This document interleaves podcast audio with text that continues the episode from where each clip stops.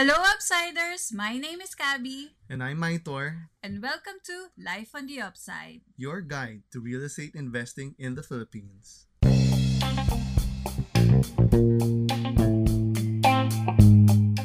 So, before anything else, let us introduce ourselves. I mean, you more more importantly, um, and what we do, who we are, and why did we decide to venture into the podcasting world?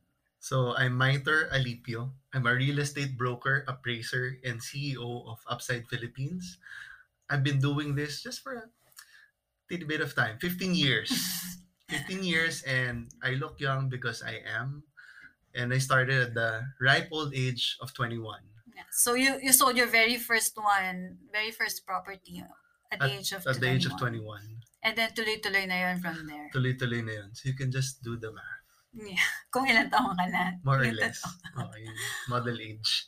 Okay, so it's since it's Chinese New Year tomorrow, uh, we'd like to pay tribute to our most valued clientele, which is the Filipino Chinese And community, right? Yeah, Filipino Chinese. And we say most valued because they kind of represent more than half of our clients. Yeah, that- as in like 50%, di ba? In your whole easily career. 50%. And I just don't want to do the math. Basta alam ko more than half. So why do you think yun, ganun kalaki yung chunk ng pie, yung pag na, yung Chinese clients? Well, number one, malaki savings nila. Matipid sila. No? Culturally speaking, they save a lot.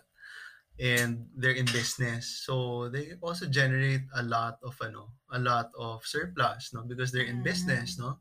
Especially that during our boom years, and even now, no, they still have a lot of savings. No? and they like to invest in property. They really like investing in properties because it's a safe investment. Yeah, oo nga naman. So given that, I'm sure you've learned a lot from your Chinese clients after all the transactions you've done. So can you share us your yes-no checklist when it comes to offering properties to your Chinese clients? Sure. So, of Doon muna tayo sa ano. doon muna tayo sa mga no kasi medyo parang mas madami siya. Mm, sige, sige, so, sige. kumbaga, huwag mo na i-offer. Minsan ganun. So, Okay. so the number one no, typically The number one yes na lang muna. Ikaw. Ikaw. They So- always say yes to you, right? Hope, sana, wish lang natin. Okay, Sana kayo rin. Okay, again. So, no, no. Okay. Ano yung mga red flags? So, red, red flag is, yung number one na ayaw nila is four. Four. As in yung number four. Number four. So, any property, basta may number four, X agad yon for them. Typically speaking. not Why do you think so? Traditional.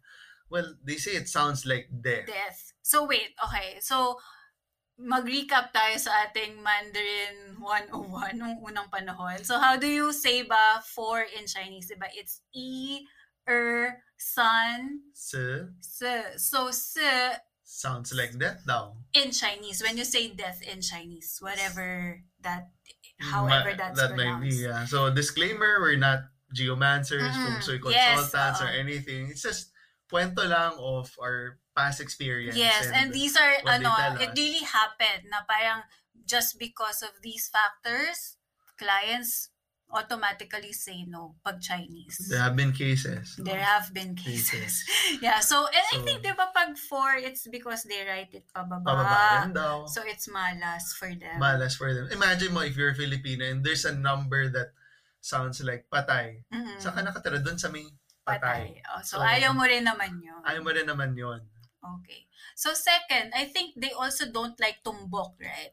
Yeah. Ano ba yung ibig sabihin ng tumbok? Tumbok in English is T-junction. No? T-junction. T-junction. So parang So, T na may So, T, Tumbok. T for tumbok. tumbok. Yeah. Okay, so, illustrate natin very briefly, paano ba yung tumbok? So, kung So- kunyari ito yung land. O, kunwari yan yung land, no? Tapos, itong kamay ko yung kalye. Okay. So, yung So, dulo ng... ito yung tumbok. ito yung tumbok. Ganon. So, Ideally, I, I mean, typically, ayaw typically nila ayaw yan. nila yan. Um, Kasi, their favorite answer is malas, it's either hell. they say diba? tagasalo, Tagasalo ng malas. malas. Diba? Tagasalo ng malas. But, it also has practical na you don't live dun sa tumbok. Because, I mean, imagine if there was a truck. No? Huwag na car, truck, di ba? Mhm. Wala ng preno.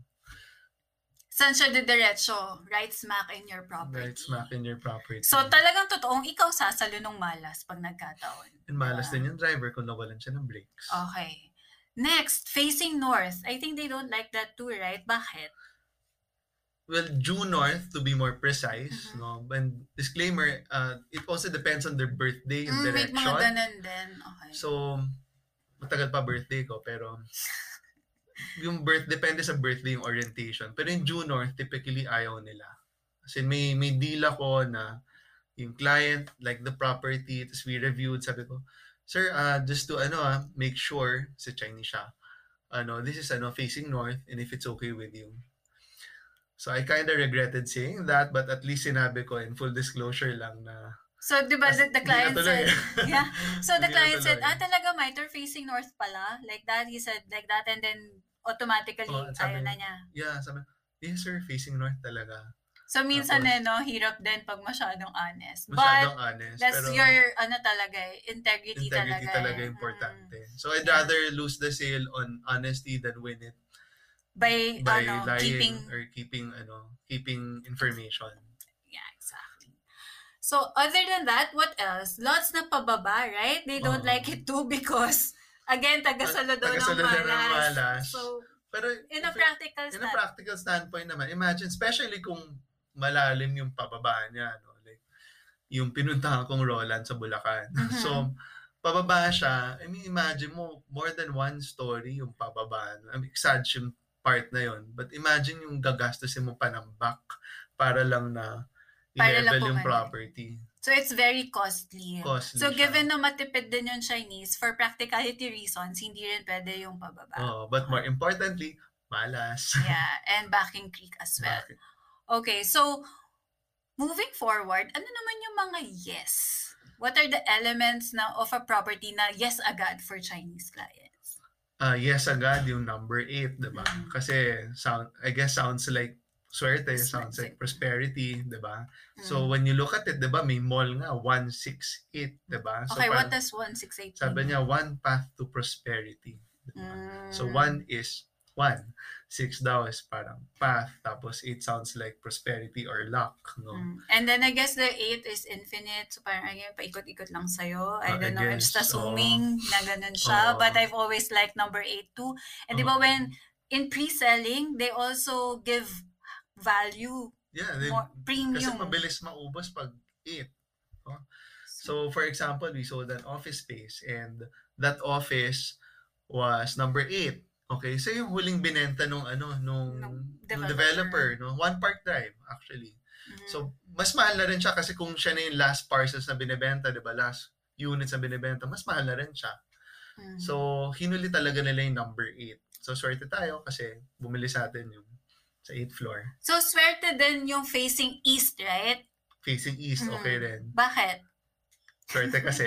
so, No, kasi di ba No, morning sun, morning right? sun, well, on a practical standpoint, di ba? Kung matutulog ka na sa gabi, hindi rin mainit kasi hindi nakatutok yung sun sa'yo just before you sleep.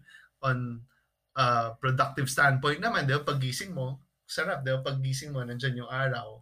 So what we realize, diba, it's not just malas-malas or swerte-swerte. Swerte. Meron din talagang practicality factor, Oo. element in, in these In um, these- pamanihiins. Oo, in Yeah. these pamaniins. Okay. So parang universally speaking naman, parang why do we like dealing with Chinese clients or Filipino Chinese clients in particular? we like them kasi may isa silang salita. They don't negotiate after the fact. Actually, I, I like that the most about them. Hindi yung parang pag nagbigay siya ng, kunwari, ng presyo o ng term, hindi siya yung parang nag-agree let's say yung kabilang party. Tapos biglang biglang mag-renegotiate. magre-renegotiate siya after the fact. Mm, mm, mm, Nakakainis yun. Mm-mm, kasi parang back to square one kayo. Mm. So, So, may- parang may word of May honor. word of honor sila. So I really like it about them. No? And it's cultural that they purchase properties for each child, right? Yes, and actually meron pa nga isang na-meet na Filipino-Chinese. Although hindi ako yung broker niya, swerte ng broker niya. Kasi one per apo Mm. naman siya. One per apo. One per apo. So sana Mm. nga.